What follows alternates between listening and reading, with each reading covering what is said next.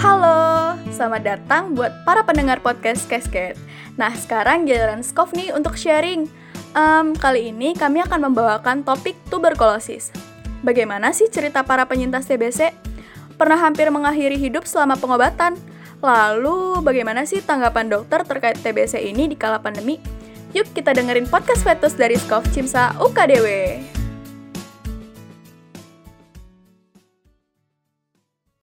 Nah, uh, back on topik nih, Vin. Nah, jadi hari ini kita bakal bahas-bahas seputar TBC nih. Halo, Dokter Rio. Iya, halo. Ya, halo dok. Nah, jadi dok, um, saya pernah baca artikel nih dok, uh, bahwa Indonesia sendiri itu menduduki peringkat ketiga kasus penderita TBC tertinggi di dunia setelah India dan Cina. Nah, uh, mungkin sebelumnya dokter bisa uh, jelasin gitu terkait sebenarnya apa sih TBC ini dok? Dan itu penyakit seperti apa? Jadi uh, teman-teman semua, saya panggilnya teman-teman ya, karena saya masih muda juga ya, masih tiga puluhan ya. Jadi sekarang itu di dunia ataupun di Indonesia sendiri khususnya itu coba kita lebih kaitkan bukan TB tapi TBC. Kenapa? Karena TBC itu jauh lebih familiar di kalangan masyarakat Indonesia ketimbang TB.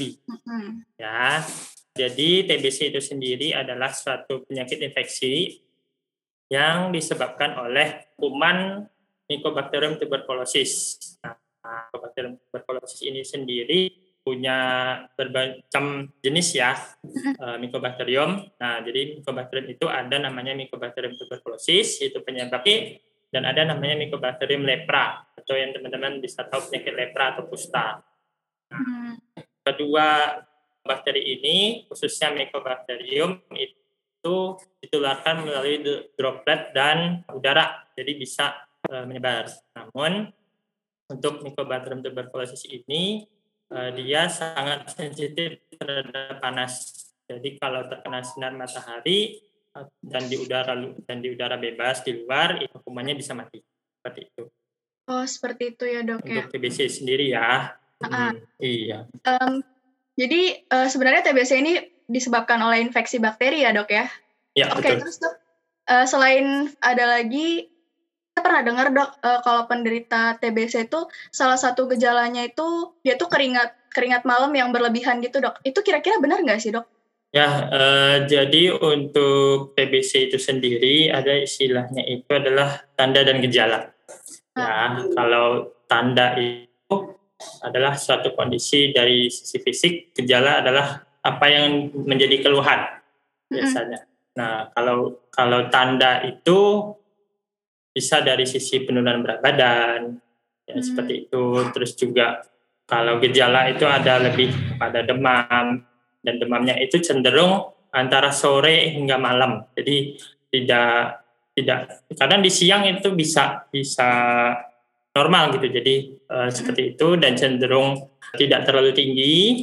Dan untuk keringat malam benar karena biasanya kita suka menanyakan itu apakah ada keringat malam. Ya, itu salah satu bentuk anamnesa kita sebagai seorang dokter ya. Lagi di sini teman-temannya ada yang dari kesehatan juga, pasti kita tentu menanyakan apakah ada demam, kemudian apakah ada keringat malam, ada penurunan berat badan yang cenderung cepat penurunannya, rata-rata sekitar 10% dari berat badan.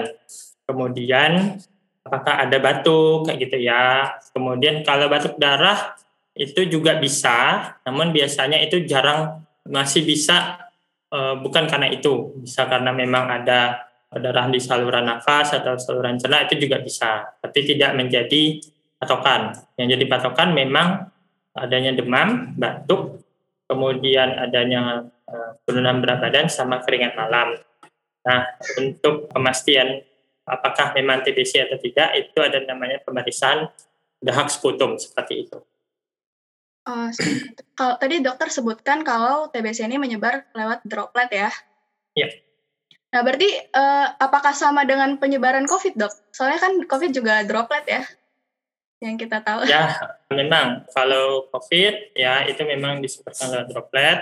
Mm -hmm. Tapi yang seperti saya sampaikan di awal, penyebab TBC kan kuman bakteri ya. Sedangkan yeah. COVID sendiri itu disebabkan oleh virus ya, virus mm.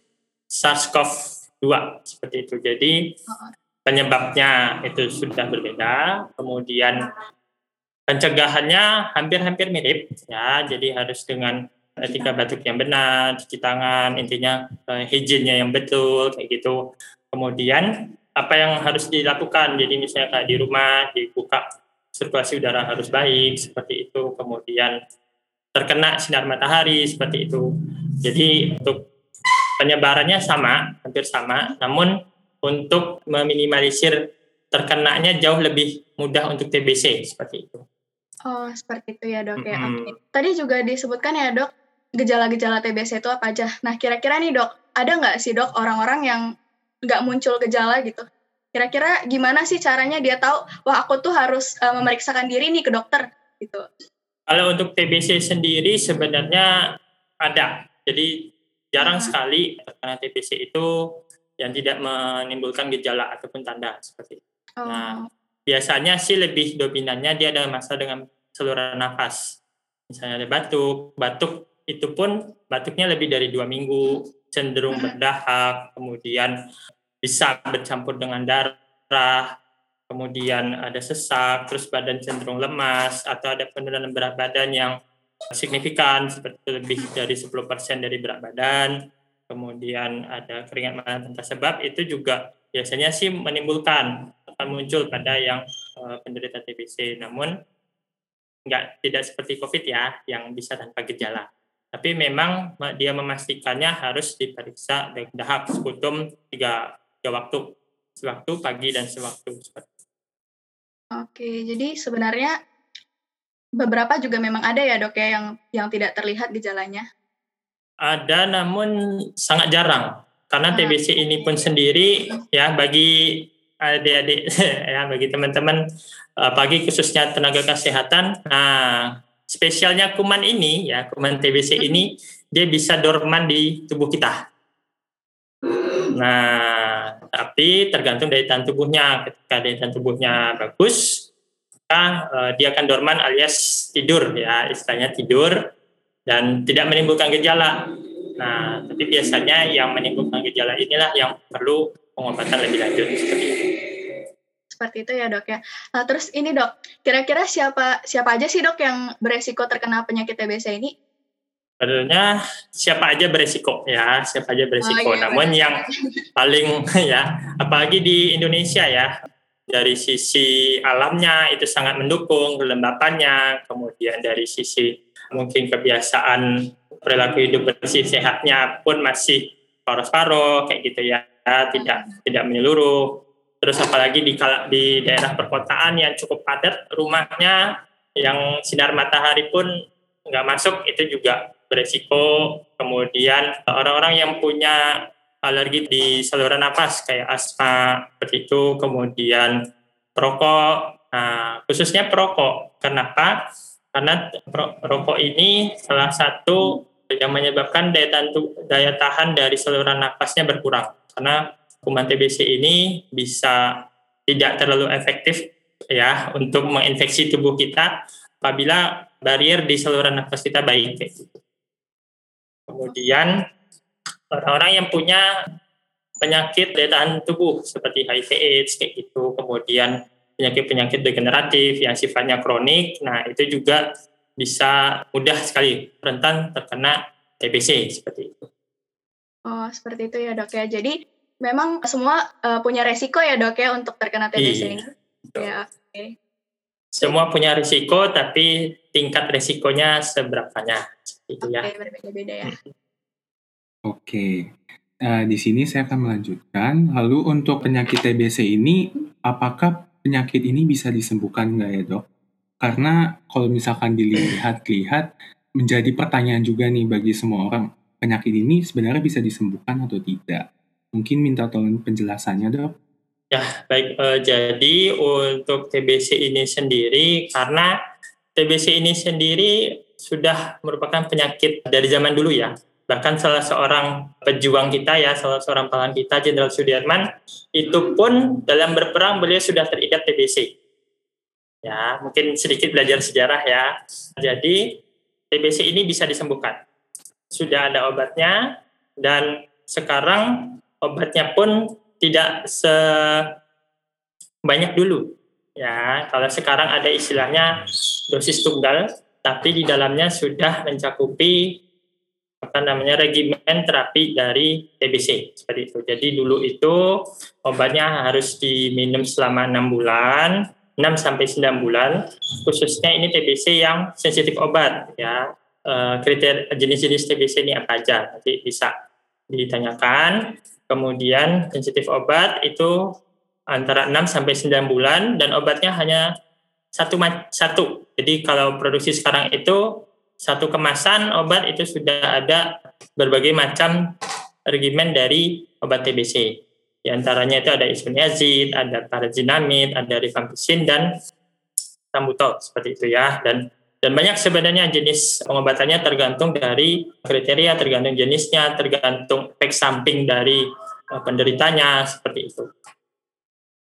Dan memang TBC ini apabila sudah si pasien ini orang ini sudah terdiagnosa TBC kemudian melakukan pengobatan 6 sampai 9 bulan nah biasanya antara 2 hingga 3 bulan pertama itu tingkat infeksinya sudah mulai menurun seperti itu. Tapi tetap harus dituntaskan pengobatannya hingga 6 sampai 9 bulan.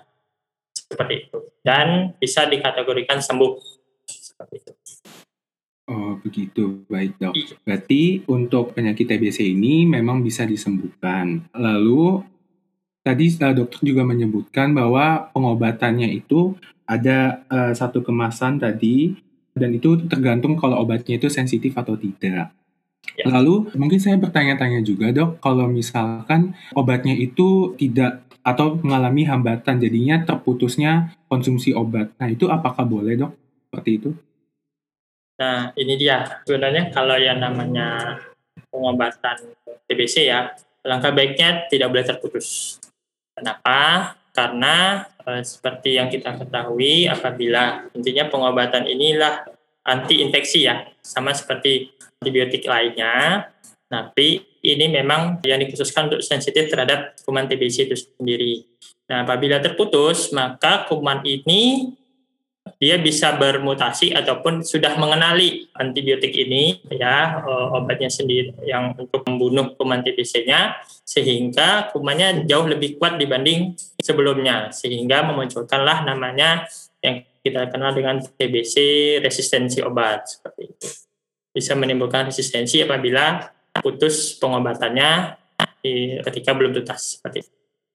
Oh iya, berarti jika obatnya ini tidak dikonsumsi secara teratur bisa mengakibatkan resistensi obat ya dok ya? Iya. Lalu jika jika terjadi resistensi obat, apakah ada efek samping dok? Nah sebenarnya kalau terjadi resistensi ya, sebenarnya se masih kategori TBC sensitif obat pun penderita tetap bisa tekan beberapa efek samping ya. Seperti misalnya tipisnya jadi merah, seperti itu ya kemudian mungkin pendengarannya sedikit berkurang atau mungkin dari sisi nafsu makan agak sedikit menurun ya mungkin karena keseringan minum obat ya. Kemudian juga efek sampingnya yang lebih dominan itu ya lebih kepada kayak pendengaran pipisnya merah karena memang ada beberapa jenis obat TBC ini sendiri yang punya efek samping seperti itu. Kemudian kalau dia resistensi obat nah yang lebih lebih buruknya ya lebih parahnya adalah kalau dia sensitif itu terapinya bisa 6 sampai 9 bulan. Apabila sudah mencapai TBC resistensi obat, itu pengobatannya jauh lebih lama. Bisa 12 hingga 24 bulan atau 2 tahun lebih kurang. Bahkan beberapa waktu lalu saya pernah berjumpa sama salah seorang penderita TBC RO ya, kebetulan rekan-rekan dari PETA juga, itu pengobatannya lebih dari 2 tahun lebih kurang sekitar 29 bulan, katanya rekor. Ya, seperti itu. Dan bayangkan saja meminum obat selama 2 tahun. Nah, siapa yang betah? Seperti itu. Iya, benar sih dok. Jadi untuk pengobatan memang lebih baiknya untuk uh, dikonsumsi secara teratur mau obat apa pun itu ya. uh, supaya untuk bisa juga untuk mengatasi dalam menangani masalah penyakit terutama penyakit TBC ini. Lalu mungkin saya juga ingin bertanya, dok, jadi bagaimana sikap kita jika uh, menemui atau bertemu dengan orang yang mungkin mengidap TBC? Mungkin sedikit cerita saja. Saya juga memiliki seorang teman dan temannya ini ayahnya itu adalah mengidap tuberkulosis. Lalu ayahnya ini selalu berada di dalam kamarnya dan tidak diperbolehkan keluar. Nah, saya itu maksudnya ingin uh, bertemu juga dengan keluarganya, ingin memberikan sapaan juga, tetapi tidak diperbolehkan. Nah, bagaimana ya dok untuk menyikapi hal tersebut atau keadaan tersebut? Mungkin ketika ada di kalangan kita ya, di kalangan khususnya kerabat terdekat kita, ya karena itu yang pasti akan lebih sering kita temui, ya memang pencegahan, ya pencegahan dari tertularnya, tertularnya eh, penyakit itu. Namun masyarakat kita khususnya anak muda juga bahwasanya TBC ini harus segera diobati secara cepat dan tepat ya seperti itu. Kemudian apabila ada di kalangan kita jangan dijauhi intinya gitu. Harus berikan dukungan penuh khususnya kepatuhan dia terhadap minum obat. Kenapa? Karena salah satu ya salah satu dukungan positif dari rekan-rekan terdekat lah yang menyebabkan mereka itu jauh lebih semangat ya semangat berjuang untuk menjalani pengobatan, menjalani pemeriksaan, mungkin harus bolak-balik sekian lama bolak-balik ke fasilitas kesehatan itu tetap harus dan e, kalau bisa dari dari kerabat pun juga ada kontak tersendiri terhadap petugas yang ada di puskesmas atau fasilitas kesehatan terdekat yang memang concern terhadap TBC seperti itu dan mengupayakan memang berkaitan sama stakeholder yang ada di wilayahnya di antara RT, RW, kemudian kelurahan. Nah, itu harus saling support. Kenapa? Stigma inilah yang e, menyebabkan terkadang seorang itu tidak mau minum obat, tidak patuh minum obat. Dan mungkin nanti dari Kak bisa ya dari kita itu yang punya pengalaman besar karena di Imut sendiri juga ada teman-teman kita dari peta dan banyak sekali orang-orang yang mengidap TBC yang mengalami stigma dikucilkan dari masyarakat.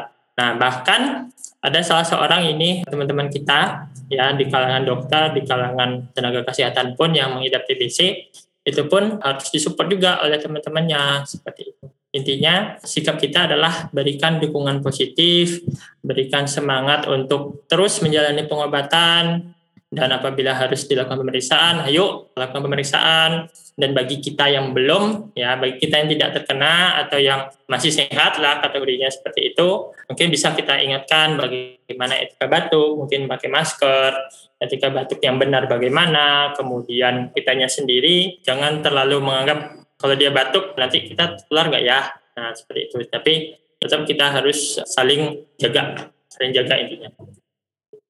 Itu saja sih kalau untuk kita sebagai orang yang punya kerabat kita yang mengidap TBC seperti itu. Wah, baik. Uh, terima kasih dok atas penjelasannya. Uh, mungkin saya simpulkan untuk sikap kita terhadap orang dengan TBC itu uh, mungkin dengan satu kata positif seperti dukungan atau seperti semangat itu juga sangat berarti banget untuk teman-teman yang terkena risiko penyakit seperti penyakit TBC. Lalu mungkin di sini uh, saya ingin mengulangi saja dok, untuk pencegahannya, tadi dokter sudah sempat menyebutkan bahwa pencegahannya itu adalah dengan sirkulasi udara yang cukup baik dan juga terkena oleh sinar matahari. Lalu jika jika berada di lingkungan orang yang mungkin mengalami rentan terkena uh, TBC itu bisa menggunakan masker. Lalu mungkin ada tambahan lagi dok untuk pencegahan lainnya? Untuk pencegahan TBC sendiri, ada beberapa poin ya. Yang pertama itu menjalankan perilaku hidup bersih dan sehat. Nah, perilaku hidup bersih dan sehat ini kan ada beberapa poin ya. Nah, yang pertama itu kanlah makanan yang bergizi untuk meningkatkan daya tahan tubuh, kemudian muka jendela atau bagian teras rumah ataupun di dalam rumah itu bisa terkena sinar matahari langsung. Kemudian apabila ada mungkin kondisinya lembab, alas kasur ataupun kain tertentu seperti handuk atau pokoknya yang dipakai oleh diri kita ataupun uh, pengguna yang penderita TBC itu harus uh, dijemur terkena sinar matahari, kemudian tidak merokok, kemudian olahraga secara teratur minimal 3 sampai 5 kali minggu. Kemudian sebenarnya pencegahan pun sudah dilakukan pada saat kita masih bayi. Jadi ada namanya imunisasi BCG, itu kan eh, diberikan antara usia 0 hingga satu bulan. Nah itu juga salah satu poin pencegahan mulai dari awal. Ya dari bayi pun itu kita sudah ada terapi pencegahannya. Kemudian etika batuk yang benar. Nah jadi bagi teman-teman ya bagi teman-teman yang mendengarkan informasi ini lakukanlah etika batuk ya. Seperti misalnya kalau batuk kalau lagi pakai masker, oke, okay. maskernya usahakan rapat ya, tidak tidak ada yang terlalu keluar kiri kanan bawah. Kemudian gunakan masker yang benar. Dan alhamdulillah di era sekarang itu orang ke mana-mana sudah pakai masker, ya wajib bahkan ya, nggak boleh masuk tempat keramaian kalau nggak pakai masker. Nah alhamdulillah itu sudah salah satu bentuk pencegahannya. Kemudian kalau misalnya di rumah nih seperti kayak kita nih tidak pakai masker, apa yang harus kita lakukan? Bisa pakai sapu tangan ya sapu tangan dan mulutnya ditutup ketika batuk oke okay. itu sudah apa etika batuk yang benar atau bisa dengan sisi baju lengan atas jadi mulutnya ditempelkan ke sisi lengan atas dan itu batuk dan cuci tangan dengan sabun dengan air mengalir yang benar ataupun dengan hand sanitizer itu juga salah satu bagian dari etika batuk kemudian meningkatkan daya tahan tubuh dan paling penting juga mencegah dari penyakit-penyakit yang menurunkan daya tahan tubuh seperti itu. Oke, baik. Terima kasih dok atas penjelasannya. Mungkin di sini saya akan bertanya untuk penanya pertama. Permisi dok, perkenalkan saya Alvin dari UKDW. Mau bertanya, saya pernah baca kalau TBC itu bisa menyebar ke organ lain. Mekanismenya bagaimana ya dok? Dan juga bagaimana pencegahannya? Apakah TBC yang rutin konsumsi obat tetap dapat terjadi penyebaran ke organ lain, dok? Ya, mungkin bisa okay. itu dijawab. Uh, untuk Alvin dari UKDW bagus ya pertanyaannya, apakah bisa menyebar ke organ lain? Sebenarnya kuman ini bisa, karena yang paling utama dia kan lewat saluran nafas. Nah, sebagaimana kita ketahui, saluran nafas kita juga ada terjadinya pertukaran oksigen dan karbon dioksida di alveoli. Nah, di situlah ada pembuluh darahnya. Nah, ketika kumannya masuk, nah terjadilah penyebaran dari kuman TBC ini sendiri, kuman Mycobacterium tuberculosis. Nah, ini juga bisa mengaliri pembuluh darah. Nah, tergantung nanti di mana dia nyangkutnya, sensitifnya di mana. Apabila dia di kelenjar getah bening, dia juga bisa di sana. Ada namanya TB kelenjar ya. Kemudian juga ada di tulang, kemudian ada di organ lain, namun yang tingkat kejadiannya ya angka kejadiannya itu masih kecil. Jadi itu bergantung dari jenis tingkat infeksius dari kuman TBC-nya seperti itu. Kemudian kalau sudah eh, pengobatan rutin, pencegahnya sama ya untuk TBC ini sendiri ya seperti yang disampaikan tadi ya untuk daya tahan tubuh seperti itu. Kemudian apakah kalau sudah minum obat TBC rutin bisa terkena bisa saja, tapi dilihat lagi tingkat keparahan dari penderitanya seperti itu. Seperti itu ya jawaban dari Alvin mungkin. Oke. Okay. Oke, okay, uh, eh, mungkin saya lanjutkan untuk pertanyaan selanjutnya. Uh, di sini ada dari Yuda. Uh, pagi Dokter Rio, uh, saya ingin bertanya apakah penyakit TBC ini bersifat keturunan atau tidak ya dok? Terima kasih. Oke, penyakit ini tidak bersifat keturunan ya kenapa karena sebagaimana disampaikan ini penyebabnya adalah infeksi bakteri bukan secara genetik tidak. Namun yang menjadi keturunannya adalah bagaimana perilaku hidup bersihnya ya. Biasanya kalau dalam satu rumah ada ayah ada ibu ada anaknya kebiasaan hidup bersih sehatnya kurang tentu akan mudah terkena dalam satu rumah. Tapi ini tidak menular tidak menular secara keturunan tapi menularnya melalui droplet ataupun udara seperti itu.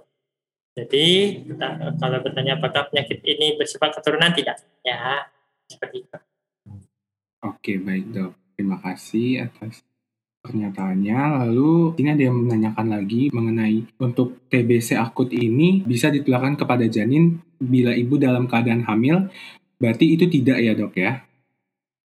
Kalau untuk ditularkan dari ibu ke janin sejauh yang saya ketahui ya sejauh yang saya ketahui biasanya itu bisa saja, bisa saja terjadi penularan di sana. Dan kemarin ada saya ada bertemu juga dengan salah seorang penderita TBC pada saat hamil lima bulan. Mungkin Kak, Yuli, Kak Yulinda tahu nih orangnya. Ya, beliau tetap konsultasi dengan dokter kandungannya uh, terkait dengan kondisinya. Dan alhamdulillah bayinya sehat sampai sekarang. Dengan ibunya menjalani terapi TBC ya selama hamil bahkan sekarang masih menjalani terapi seperti itu. Jadi kalau apakah akan ada tertular itu ada kemungkinan ya seperti yang saya sampaikan tadi umpamanya bisa masuk melalui pembuluh darah kemudian ya kembalikan lagi apakah daya tahan tubuh dari si ibunya atau pengobatan ibunya juga berjalan baik seperti itu. Oke, baik. Terima kasih Dokter Rio penjelasannya. Lalu untuk pertanyaan terakhir mungkin di sini ada dari Arlan STIE KPN. Uh, boleh tolong dok dijelaskan jenis-jenis TBC itu ada apa saja ya dok? Karena terdapat tingkatan dari TBC yang paling berbahaya sampai ke TBC dengan tingkat yang lebih kecil risikonya. Terima kasih ya dok. Oke, jenis-jenis TBC uh, pengobatannya ya ada berkaitan dengan pengobatan dan juga berkaitan dengan lokasi lokasi di mana TBC ini ya ada istilahnya TBC paru dan TBC ekstra paru. Nah, kalau TBC ekstra paru seperti yang saya sampaikan tadi di awal, itu juga ada mengenai tulang, kelenjar getah bening seperti itu. Dan pengobatannya hampir sama ya untuk TBC baik itu paru ataupun ekstra paru. Namun ada juga misalnya dia ada keluhan dari sisi nyeri misalnya dia TBC tulang, ada nyerinya mungkin bisa diberikan pengobatan anti nyeri seperti itu. Jadi bergantung juga dari gejala yang ditimbulkan dari TBC ekstra paru. Dan kalau jenis TBC yang lainnya ini, ini berkaitan dengan pengobatan yang akan diberikan. Nah, yang pertama itu kalau yang paling ringan ya, kalau yang paling ringan untuk pengobatannya itu namanya TBC sensitif obat. Nah, sensitif obat ini lama terapinya sekitar 6 sampai 9 bulan. Kemudian ada namanya TBC resistensi obat atau TBRO. Nah, TBRO ini sendiri pun juga punya berbagai macam jenis ya. Ada yang namanya TB monoresisten obat seperti itu. Jadi hanya satu jenis uh, obat yang resisten. Kemudian ada namanya multi drug resistant. Multi drug resistant ini lebih dari satu obat yang dia resisten uh, dari obatnya. Kemudian ada namanya TB XDR atau extensive drug resistant. Ini biasanya obatnya sudah sensitif terhadap hampir seluruh jenis, namun masih ada satu hingga dua yang sensitif ya.